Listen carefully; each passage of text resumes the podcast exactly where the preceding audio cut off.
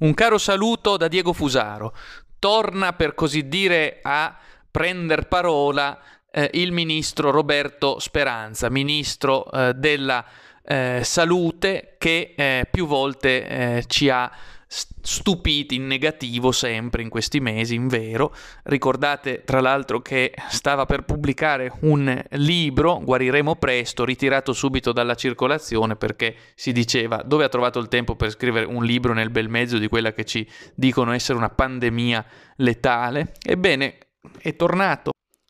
è tornato a farsi vivo Speranza in un luogo sui generis presso il programma eh, Live Non è la D'Urso, ecco curioso anche il luogo in cui si presenta il ministro della salute,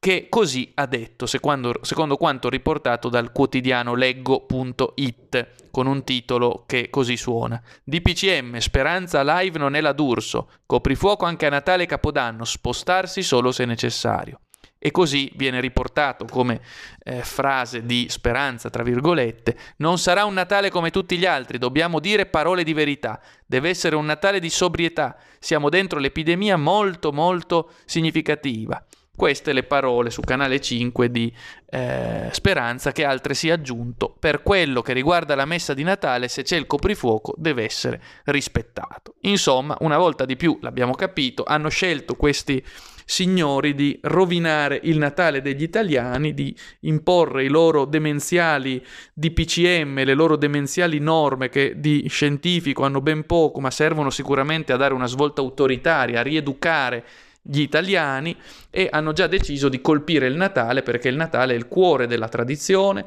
della comunità e della famiglia. Quindi colpire il Natale, l'ho detto e non mi stancherò di dirlo, occupa per costoro, allineati con il nuovo ordine mondiale biopolitico e biosecuritario eh, del controllo totale, occupa una funzione strategica di primo piano.